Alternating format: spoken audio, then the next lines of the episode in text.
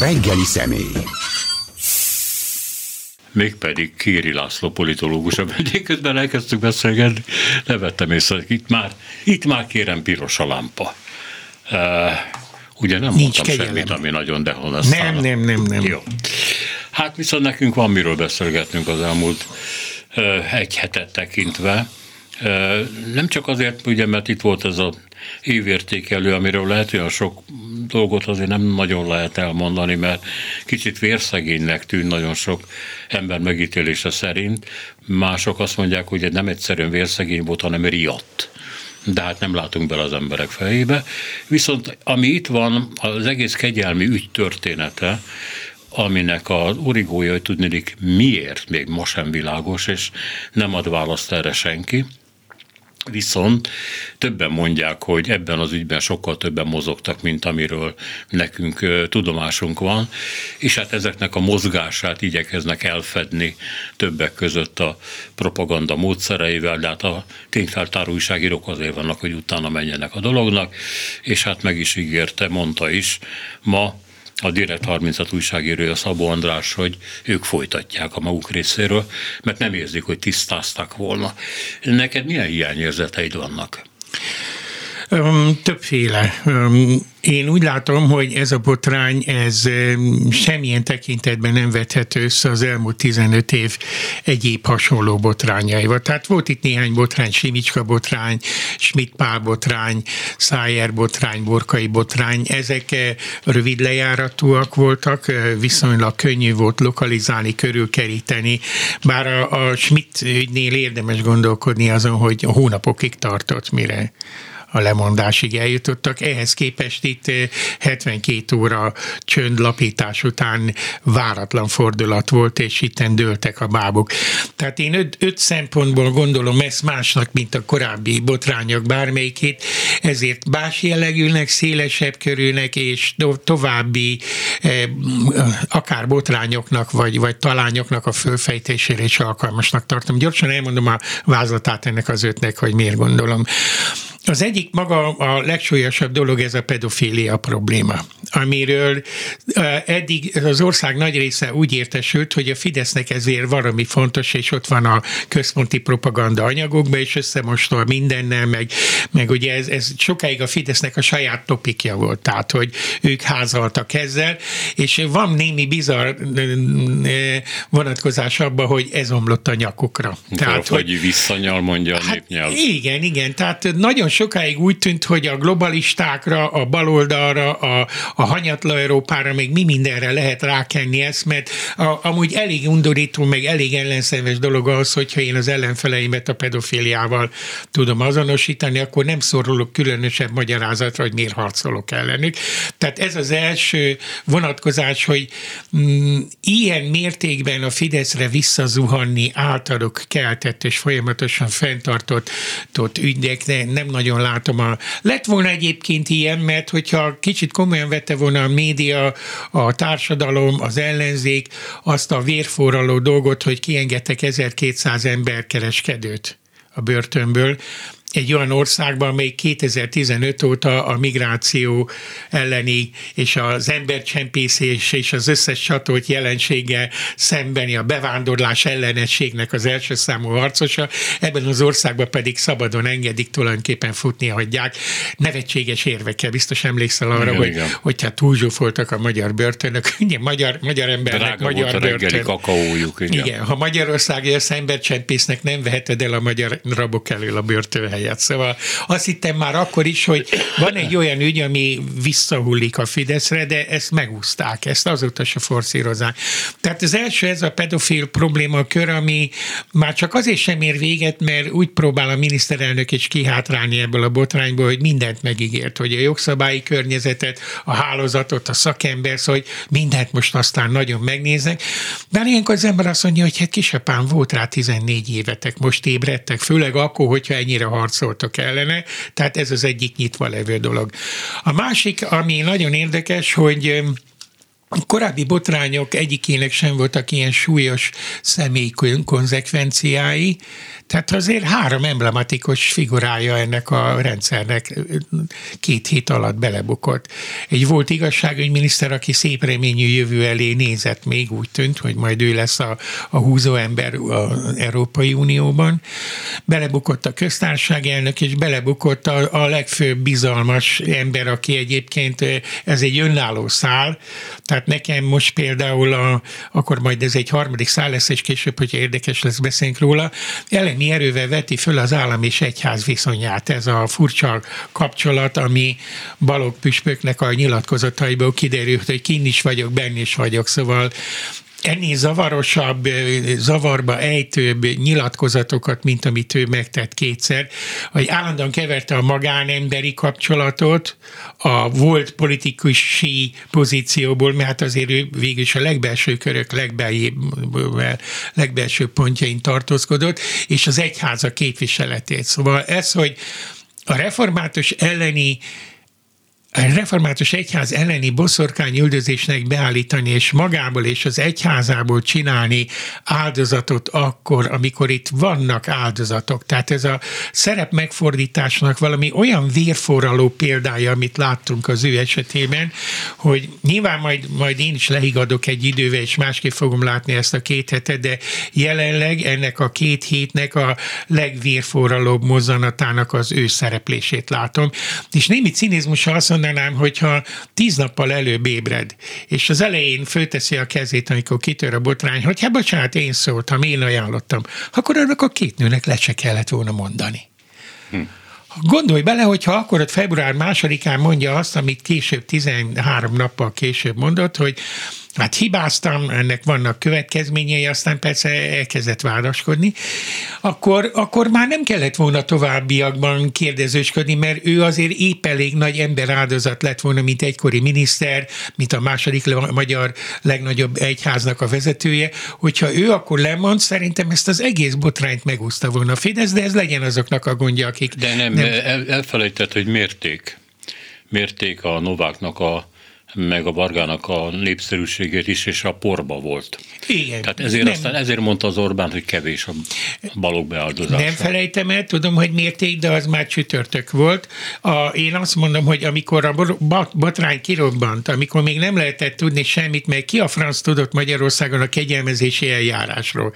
Szerintem tíz ember, ha tudja, hogy akkor hogy megy ez, hogy miniszter, ellenjegyzés, egyebek minden, és akkor ráadásul ott is füllentés, mert el, az első nyilatkozataiban, mit a tanácsadó testület tagja hmm. mondta, de hát utána erre jó sajtó, ugye kiderült, hogy akkor még nem is volt tanácsadó testület, Igen. tehát magánszorgalomból lehetett. Na nem folytatom, mert nem is balok püspök az érdekes nekem, hanem ez a tisztázatlan viszony az állam és az egyház között. Nem tudni, hogy meddig lóg be az egyházi befolyás, most már a konkrét politikai döntések szintjén. Nem ám az, hogy egyszerre indokolatlanul kapnak hatalmas ingatlan vagyon vagyonokat, minden újabb pénzosztásnál évvégén milliárdokkal árasztják el a két nagy egyházat, és még sok mindent mondhatok, hogy mi minden vitatható az állam részéről, hogy teljesen nyilvánvaló, hogy úgy bánik a, a nagy egyházakkal, hogy jó jönnek ők még nekünk kampányidőszakba, és ezt nagyon jól tudják, mert az egyházak be, beágyazottsága, és ezt tudjuk le, jól a legutolsó népszámlás alapján, hogy leginkább a kis településeken van meg, meg nagyon nagyot vesztett, főleg a katolikus egyháza társadalmi befolyásából. Tehát az állam felől van egy ilyen család kapcsolat, hogy számításba veszi az egyházakat, mint, mint kampánysegédeszközt. Viszont a fordítótja is érdekes most, hogy az egyházak sem állnak meg itt, hogy köszönjük az adományokat, hanem ők is jogot formálhatnak arra, hogy informális módon beleavatkozzanak a politikai döntésekben. Nem nagyon látom, hogy ezt a szállat feszegetnék még, pedig érdemes lenne, mert az állam és az egyház szétválasztása az egy elég komoly európai érték volt, erre ment rá a 30 éves háború annak idején. És aztán folyamatosan ébredtek európai nemzetek, hogy milyen szinten választották szét a hagyományos ezeréves társadalmi, politikai, gazdasági befolyással rendelkező egyházakat, és szorították vissza a hitéletnek az intézésre, és következésképp nyomták ki a közhatalomból. Ez Magyarországon is lényegében megtörtént a 19. század végén. Tehát ilyen értelemben a Fidesz nem egyet, nem kettőt, tizenkettőt lépett vissza, vissza, de csak azért locsogok erről neked, ugye három vagy öt tényezőt ígértem, hogy erről ilyen hosszan, mert a korábbi botrányokban azért ez nem volt ennyire világos, hogy itt ez is fölfeslett. Sok minden feslett föl, de például ez az állam és egyház tisztázatlan viszony ebben az új Fidesz korszakban, ez még szerintem várat magára, és csatlakoznék ahhoz, amit mondta, hogy itt vannak elvaratlan szálak, amiket majd fognak folytatni. A negyedik ilyen érdekes szál, ez a Magyar Péter jelenség amiről hát írások százai jelentek meg, most már látom, hogy a nyugati médiumoknak is föltűnt.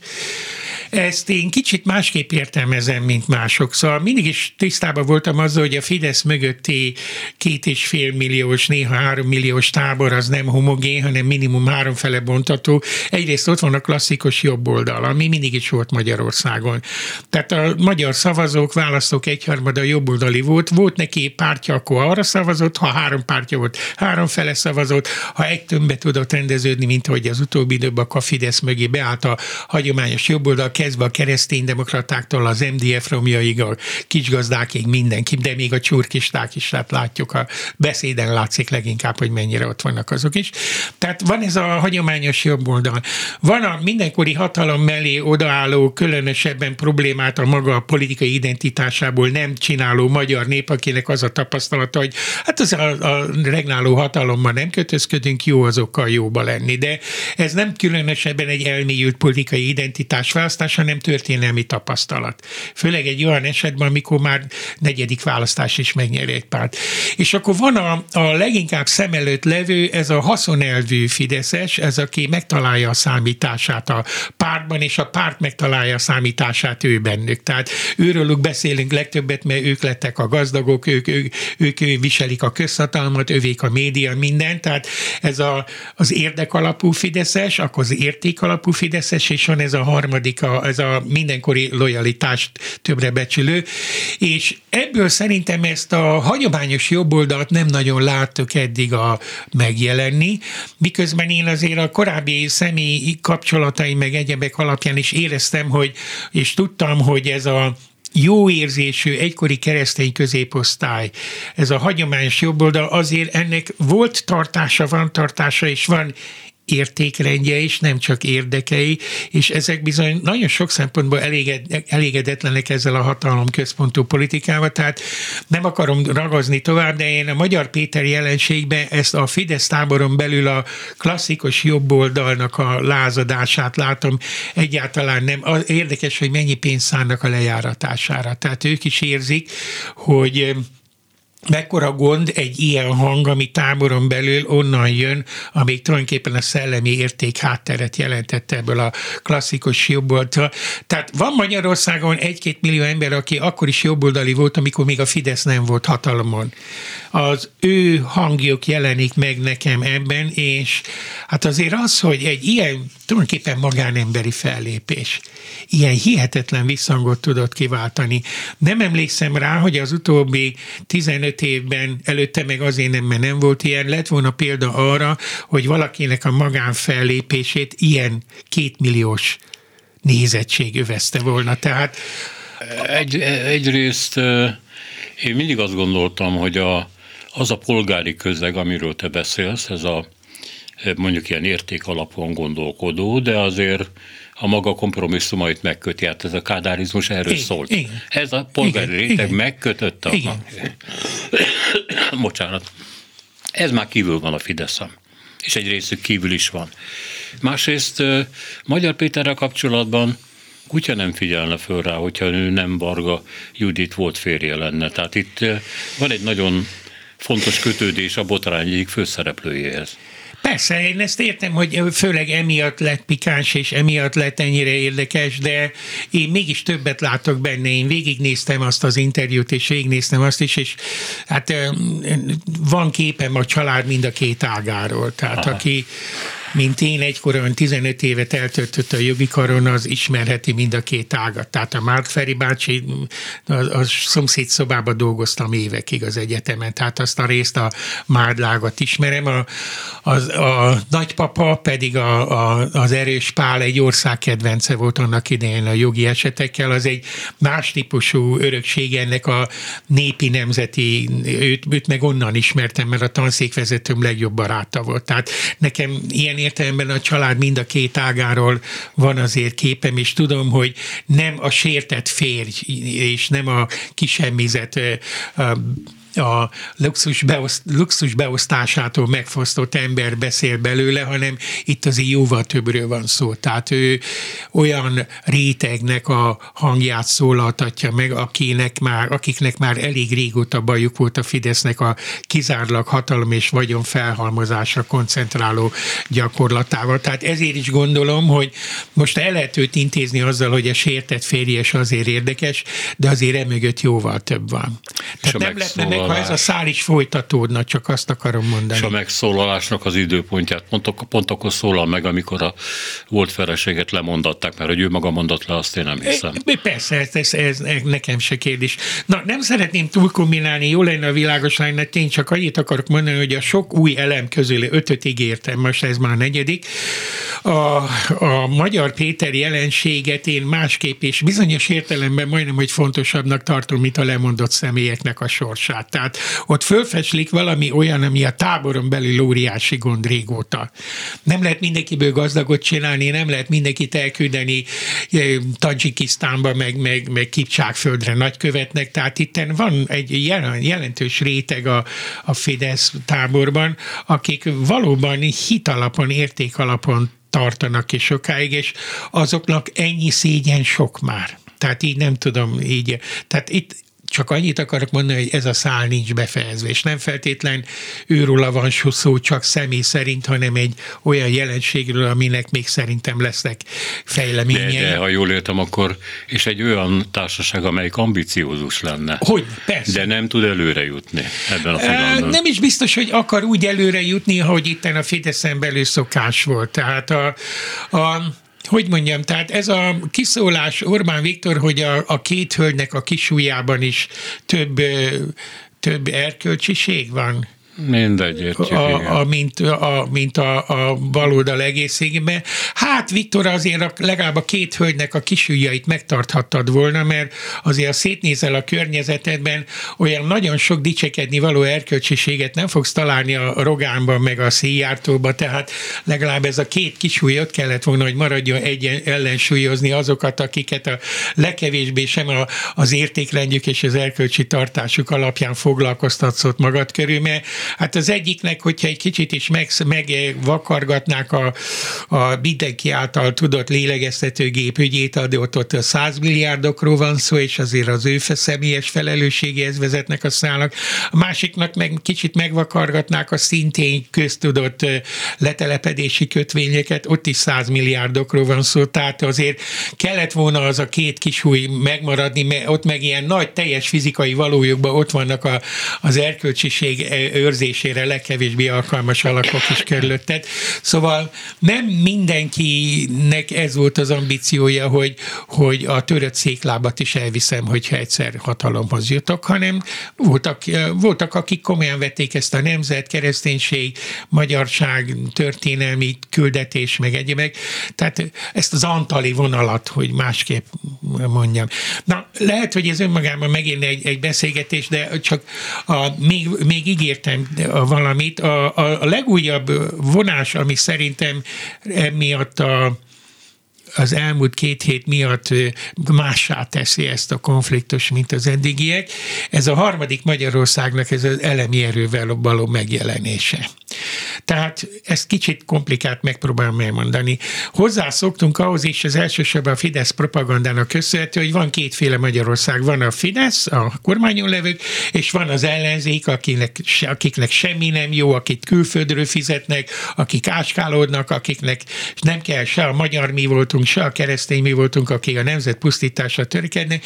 Aki nem tudja, hogy mi ez az ellenzék, annak elég, hogyha bekapcsolja bármelyik közszolgálati rádiót, vagy a, az öt tévéből, a, a TV2-től az M5-ig, a, a TV1-től a Hír TV-ig, vagy igen, Hír TV-ig megnézi ezeket, mert egyébként másról sem szól a kormányzati kommunikáció, mint az ellenzék szapolásáról. Tehát ne, valószínűleg nem egyedül vagyok azzal, hogy leginkább onnan tudom, hogy van ellenzék Magyarországon, hogy a kormány média reggeltől estig szidja őket, és hogyha azt hallgatom, akkor tényleg komolyan veszem, hogy itt egy állati súlyos, nagyon jelentős ellenzék van, akitől a nap 24 órájában kell védeni az országot, azt a megmaradt Fidesz országot.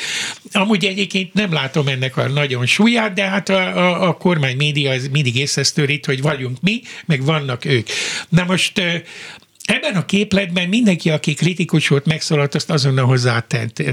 Tehát az én egykori fideszes ismerőseim is, hogyha még beszélgettem velük, akkor elhúzták a szájukat, és hát elég volt ezekből az ellenzéki szlogenekből intézték el bármit mondtam. Tehát akinek valami nem tetszik, az rögtön az ellenzék. Miközben szociológiailag ez nem így van. Van egy harmadik Magyarország, amelyik nem ellenzéki, nem kormánypárti, de nem nagyon tetszik neki a rendszer. Ettől még meg nem szerette meg az ellenzéket. Nem mondanám depolitizáltnak ezt a harmadik típusú Magyarországot, csak annyit mondanék, hogy a az elmúlt néhány hónapnak a, az Avec research a mediánig való méréseiből azt látom, hogy folyamatosan nő, majdnem 10% ponttal nőtt azoknak a száma a 8 millió választón belül, aki nem, nincs pártom, nem mondom meg, tehát lassan ők a legnagyobb tábor, akik nem tartoznak az ellenzéknek a támogatóihoz se, de a kormány sem szeretik. És amikor részletesebb vizsgálatok vannak, hogy mit tartanak legnagyobb gondnak, meg megkérdezik, hogy hogy, hogy alakul a gazdaság, hogy alakul a személyes életük, minden, azt látszik, hogy rendkívül kritikusak a kormányzati teljesítménnyel kapcsolatban, de ettől még nem váltak ellenzék táborra. Ez a harmadik Magyarország, amíg szerintem az influencerek képében megszólalt, és iszonyú erővel szólalt meg. Tehát ezt a, ezt a kétosztató tábort, amire az a Fidesz hozzászokatott minket, hogy vannak a kormánypártiak és vannak az ellenzékiek, ezen kívül nincs más világ. Ezt én korábban is érzékeltem, hogy ez nem így van. Azt is érzékeltem, hogy ez a harmadik típusú, a kettő között lévő tömb, ez egyre hangosabb és egyre nagyobb létszámú. De most kaptunk egy olyan empirikus bizonyítékot erre, hogy ezek az influencerek, aki nézte őket korábban is, én ezek közül körülbelül egy másfél éve kaptam rá, hogy több-kevesebb rendszerességen néztem a Potyonditól a Somogyi, meg, meg mindenféléket, meg a Partizánt is, hogy, hogy valóban ezeket nem lehet azt mondani, hogy ezek az ellenzéki pártok ágensei, mert aki nézi ezeket az influencereket, ezek azért szóvá szokták tenni az ellenzéki oldal balfácánságait. Ez egyszerűen ez a kritikus tömeg. És ez a kritikus tömeg most megmutatta azt, hogy nem is olyan nagy befektetéssel, tulajdonképpen a, az interneten való ott léte és, és presztízse felhasználásával létre tudta hozni az elmúlt másfél évtized legnagyobb létszámot megmozgató rendezvényét, és szerintem az külön imponáló, nem tudom, hogy utolsó hír az volt, hogy 160 millió forintot gyűjtöttek össze. 160-at nem hallottam, de túl vannak a százan. Túl van, én már ma reggel a 160-at hallottam, tehát az eredeti 50-hez képest. Aha. Tehát ahhoz képest, hogy a Magyar Péter lejáratására fordított a, a Megafon, meg ez az egész garnitúra valami 30 millió forintot. Igen, úgyhogy hát figyelj, az egyik garnitúra arra fordít energiát, hogy gyűjtsen a, azoknak a gyerekeknek, akiknek a sorsa kisiklott az ilyen pedofil ügyek miatt. Ők, ők, ők önkéntes adományokból gyűjtik a mi pénzünket, a másik meg a miénket költi annak az egy szem embernek a lejáratására. Tehát ennél erőteljesebb szimbolikus gesztust az elmúlt 48 órára Magyarországon keveset tudnék mondani, hogy kisapám, te elköltöd a mi tőlünk, meg a vállalkozóktól, meg az a gazdasági szférától begyűjtött költségetési pénzt, elvered erre, hogy egyetlen embert lejáras, miközben kontraproduktív, mert egyre népszerűbbé fogod tenni, de erre elmegy 30 millió, azok meg, akiknek semmiük nincsen, se intézményük, se hálózatuk, csak a puszta szavuk és az eddigi, eddigi internetes tekintélyük, azok meg összeszednek egy más célra pénzt, tehát ezért az, hogy belegondol valaki ebbe a párhuzamos folyamatban, ez nagyon érdekes. Szóval azt akarom mondani, hogy hogy ha nem lett volna ez a tüntetés, akkor is gondolkodtam már egy ideje, hogy valahol kéne írni, vagy el kellene kezdeni mondani, hogy hagyjuk már ebbe azt, hogy ez az ország a kormánypártokból meg az ellenzékből áll. Nem, van egy harmadik Magyarország is, amelyik eh, nem lehet azt mondani, hogy nem érdekli a politika, hanem inkább azt mondanám, hogy ez a fajta politika nem érdekli. Vagy nem tetszik neki, vagy nem szereti, vagy viszonyog tőle, de nem azt jelenti, hogy ez a Magyarország, ez hátat fordított a közügyeknek, meg nem érdekli őket. Így ebben a formában, ahogy megy, így, így egyre kevésbé látja értelmét annak. És most megmozdult alkalmilag ez a, ez a szféra, és ott türemkedett ki, ahol a legkevésbé vártam. Őszintén szóval nekem valaki két héttel ezt mondja, hogy az influencerek fognak itt majd egy olyan méretű rendezvényt szervezni, amit még a békemenet is meg megnyalhatja mind a 12 millió ujját, vagy a kis ujját inkább, tehát hmm. ott lesznek majd a kis ujjak, ezt azért nem hittem volna. És itt is nagyon érdekes a folytatás.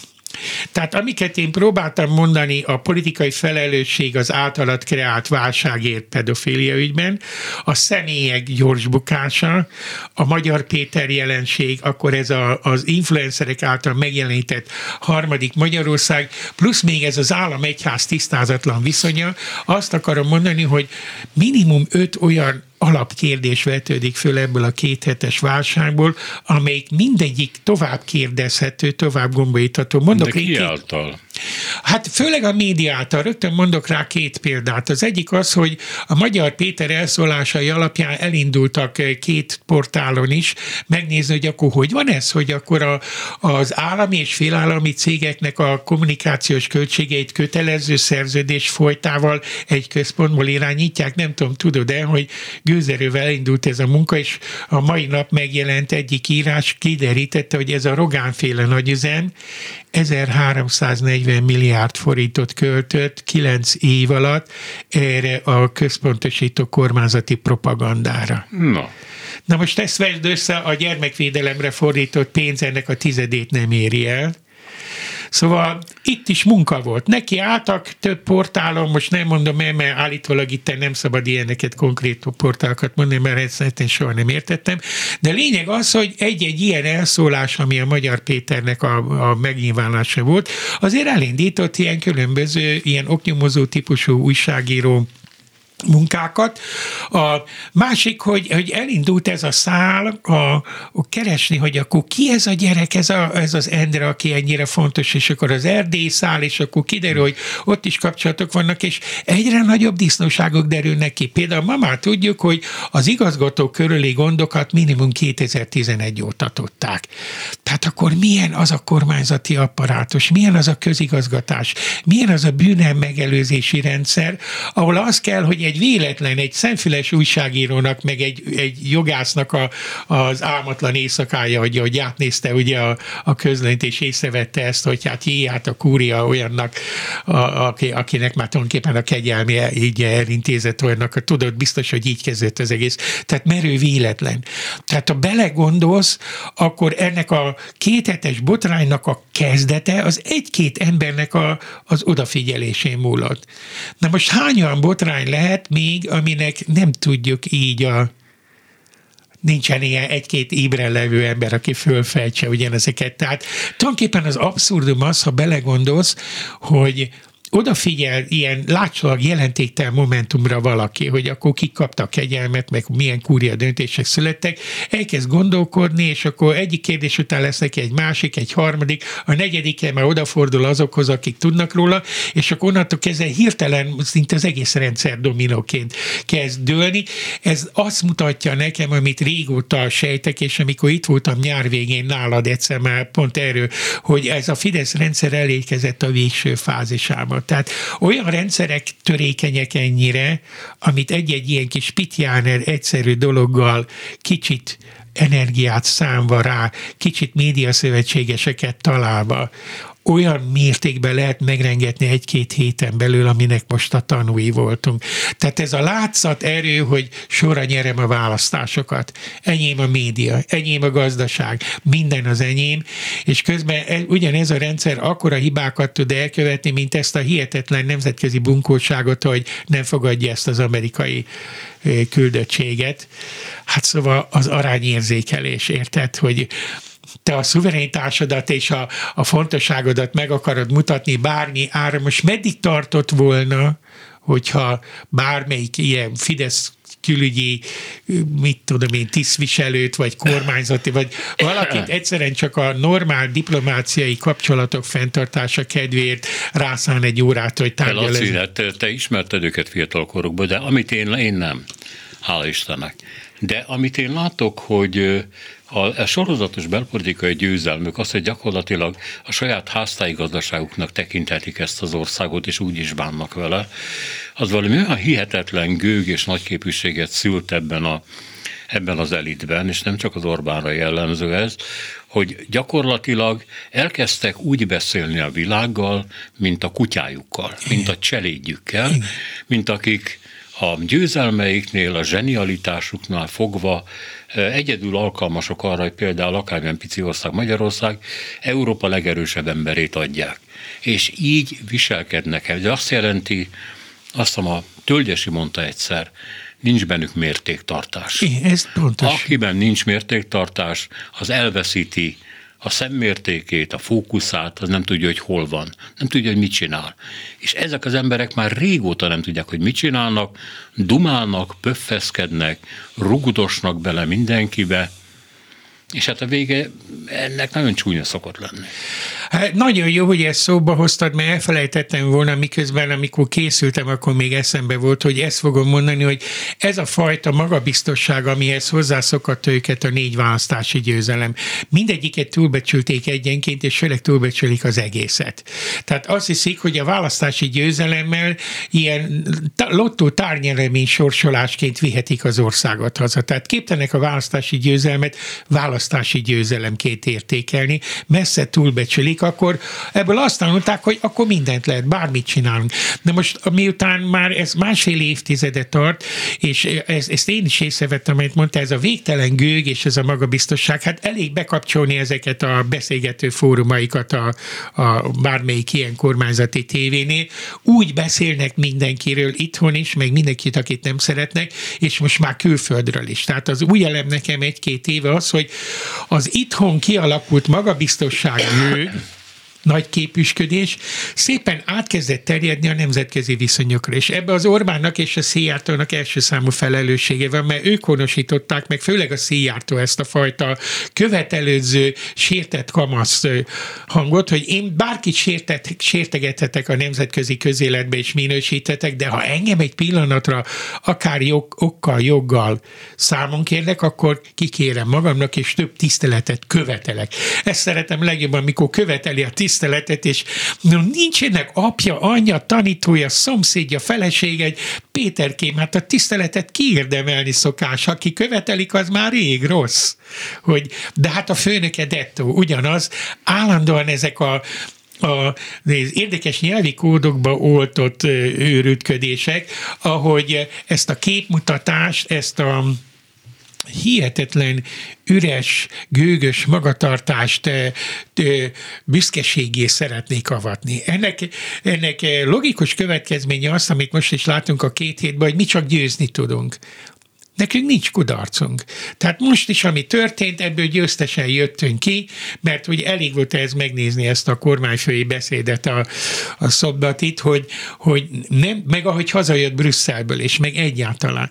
Szóval, ha ezt az egészet átemeljük, amit mondtál, ezt a gőgöt, ezt a nagy képüsködést, átemeljük úgy, hogy Magyarországot nemzetközi térben látjuk, akkor nagyon síralmas képünk lesz, mert ezek az emberek úgy viselkednek a nemzetközi szervezetek, szervezetekben, nemzetközi fórumokon, mindenütt, mint itthon. Tehát azt hiszik, hogy a svéd, meg a montanai, meg a floridai választó is őket szavazta kétharmaddal meg. Tehát döntenek, borítanak a világban mindenütt, hogy én vagyok a kétharmad, és akkor rájuk néznek itt világszerte mindenütt, hogy miféle kétharmad, hát nem tudod? Hát én, aki mindig kétharmaddal szoktam győzni.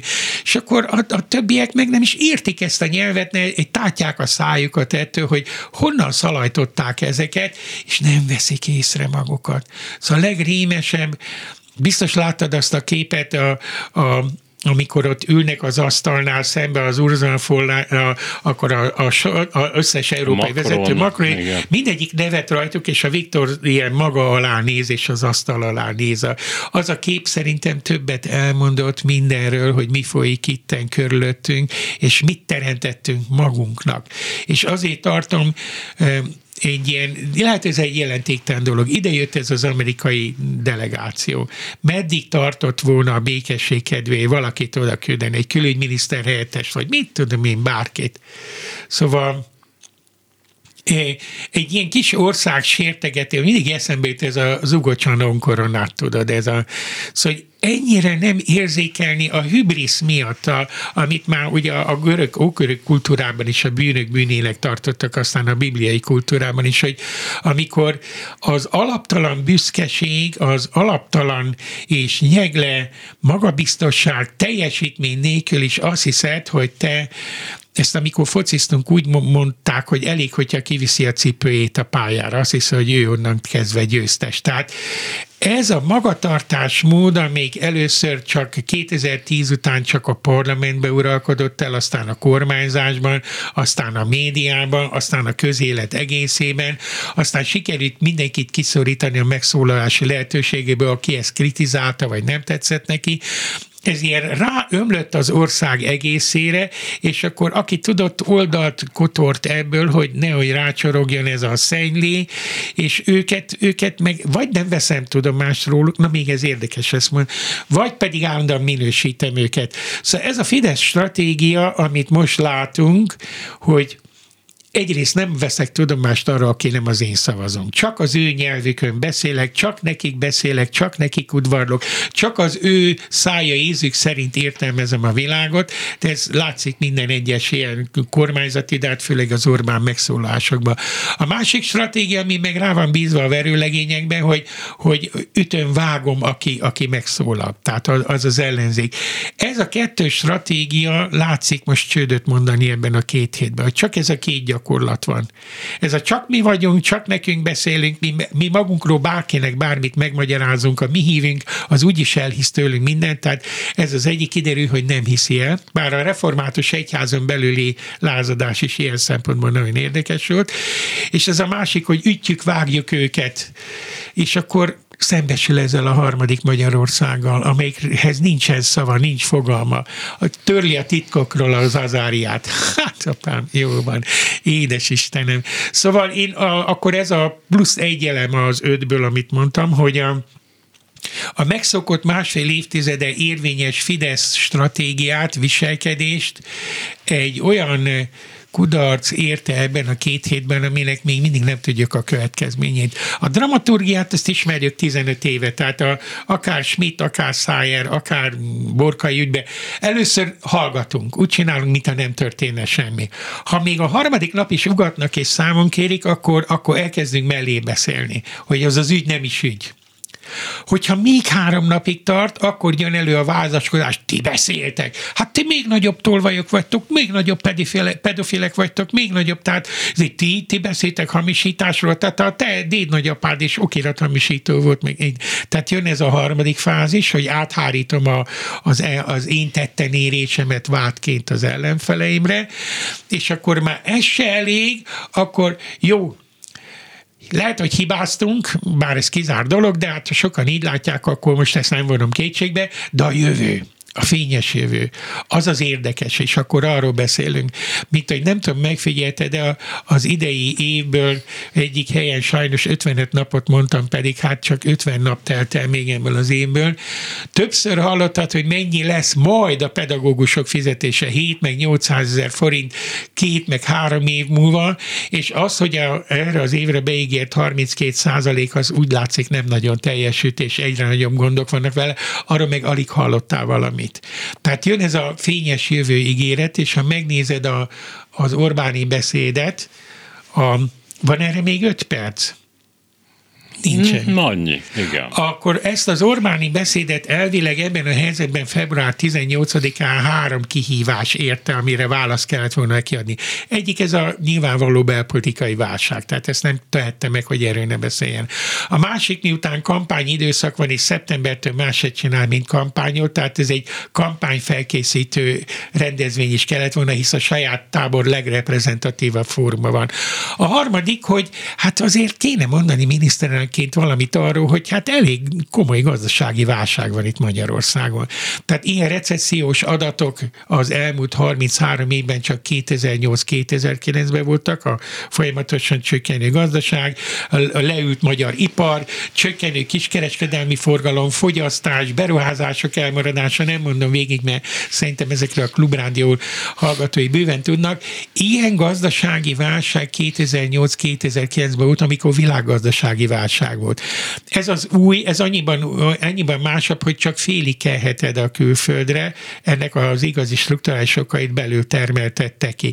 Tehát azt hittem volna, hogy a három kihívás, egyik a politikai botrány, másik a gazdasági válság, a harmadik a, a kampány, a, a választási, júniusi választás, hogy ezekre kapunk válaszokat, Orbáni válaszokat. Az elsőre megkaptuk a választ a, a botrányra, hogy kézbe van fejezve, mert volt két nagyszerű nő, kisúly. aki elvitte helyettünk, sem bár mondom, a kisúlyékot meg kellett volna tartani. Tehát ő befejezetnek véli az egészet, és tekintsünk a jövőre meg. A másik a gazdasági válságról egy rohadt szó nem volt, hanem jött a jövő ígérete, hogy hát a zöld beruházásként elkeresztelt akkumulátoripar meg, hogy majd mi leszünk, mi már előbb járunk, mint a világ, mi már tudjuk, mi lesz tíz év múlva, egy frát se tudjuk, azt se tudjuk, mi lesz ezzel az évi költségvetéssel, mi már, de mindegy, hagyjuk. Tehát elkente a gazdasági helyzetet a jövő típusú ígéretekkel. És a harmadikról hallottunk legtöbbet a brüsszelezés nem tudom, végignézted-e a beszédet, a, egyre inkább tolódott az egész beszéd ebbe a be, bejáratot Brüsszel máni, hogy a brüsszeli bürokraták, de majd ezeket most leváltjuk. Tehát most már úgy beszélt a júniusi választásra, mint amit megnyerte az a tábor, akinek ő a vezére akar lenni.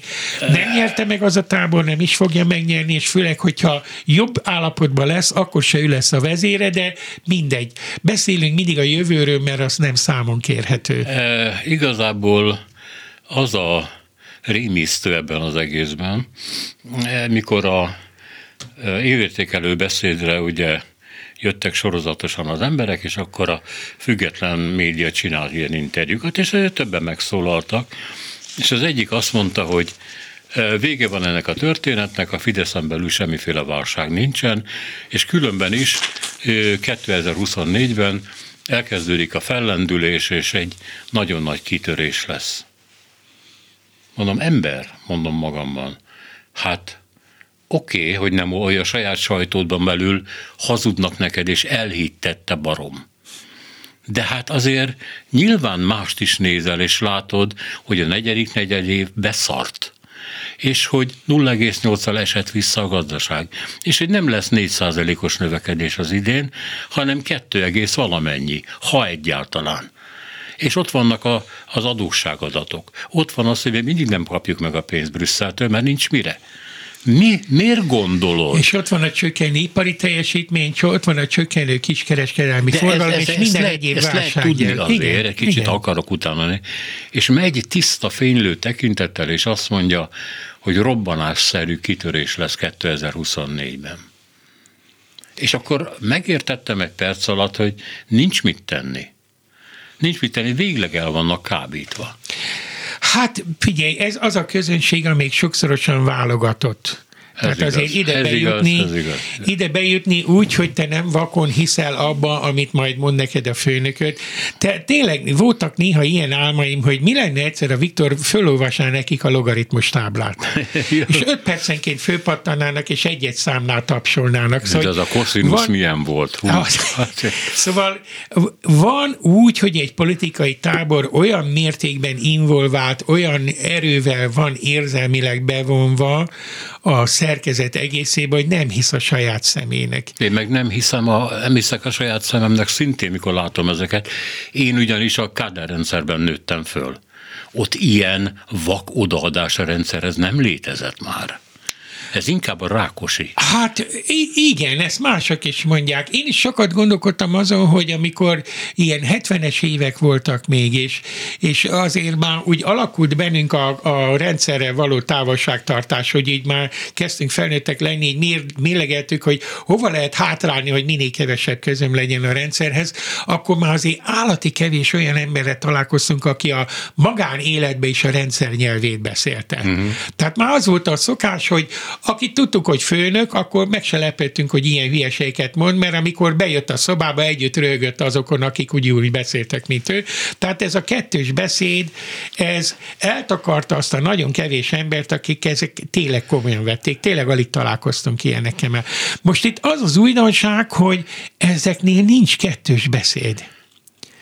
Tehát e, ennél a, ennél a szektánál, akit gondosan ki lett válogatva, és azért be lett kötve az elemi érdekei alapján is, meg sokféle módon, hogy tényleg elhiszi azt, amit, amit mondanak neki, de hát a én az egészet folyamatnak tekintem, és ezt a folyamatot úgy látom, hogy könnyű volt ezt csinálni 2010-2019 közt, amíg ezt az Unió finanszírozta. És el lehetett dugni a, az ő számukra is nyilvánvaló problémákat az, hogy jó, jó, de hát a reáljövedelmek növekednek, a bérek növekednek, hogy ez gyarapszik, az gyarapszik, minden. Aztán megbicsaklott ez két ilyen váratlan dolog, mint a Covid meg a háború miatt, és akkor ezt megfejelték a, a helyzet fel nem ismeréséből adódó súlyos gazdaságpolitikai hibák, amelyik ilyen fejetlen növekedésre és osztogatásra pazarolta el lényegében az utolsó néhány év forrásait, és akkor ebből adódóan kikerülhetetlenül jön ez a gazdasági válság. Tehát az, hogy egy volt egy 9-10 év hozzászokatási periódus, hogy higgyetek nekünk el mindent, mert úgyis jobb lesz. Előtt csak nektek, aztán majd idővel másoknak is. 2023-ban elérkeztünk oda, és 24 ez kibomlik, hogy már nektek sem lesz jobb, ezt meg is mondta egyébként most nekik. Nektek se lesz jobb. És most már az is világos, hogy a többségnek meg egyáltalán nem lesz jobb, hanem rosszabb lett.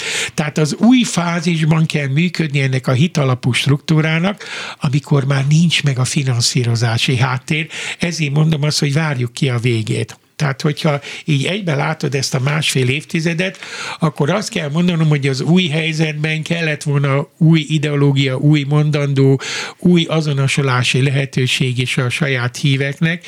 Én ebből a szombati beszédből azt láttam, hogy nincs új a szokásos anyagból dolgozik. De ennek a, a visszhangja üresen kopogott már.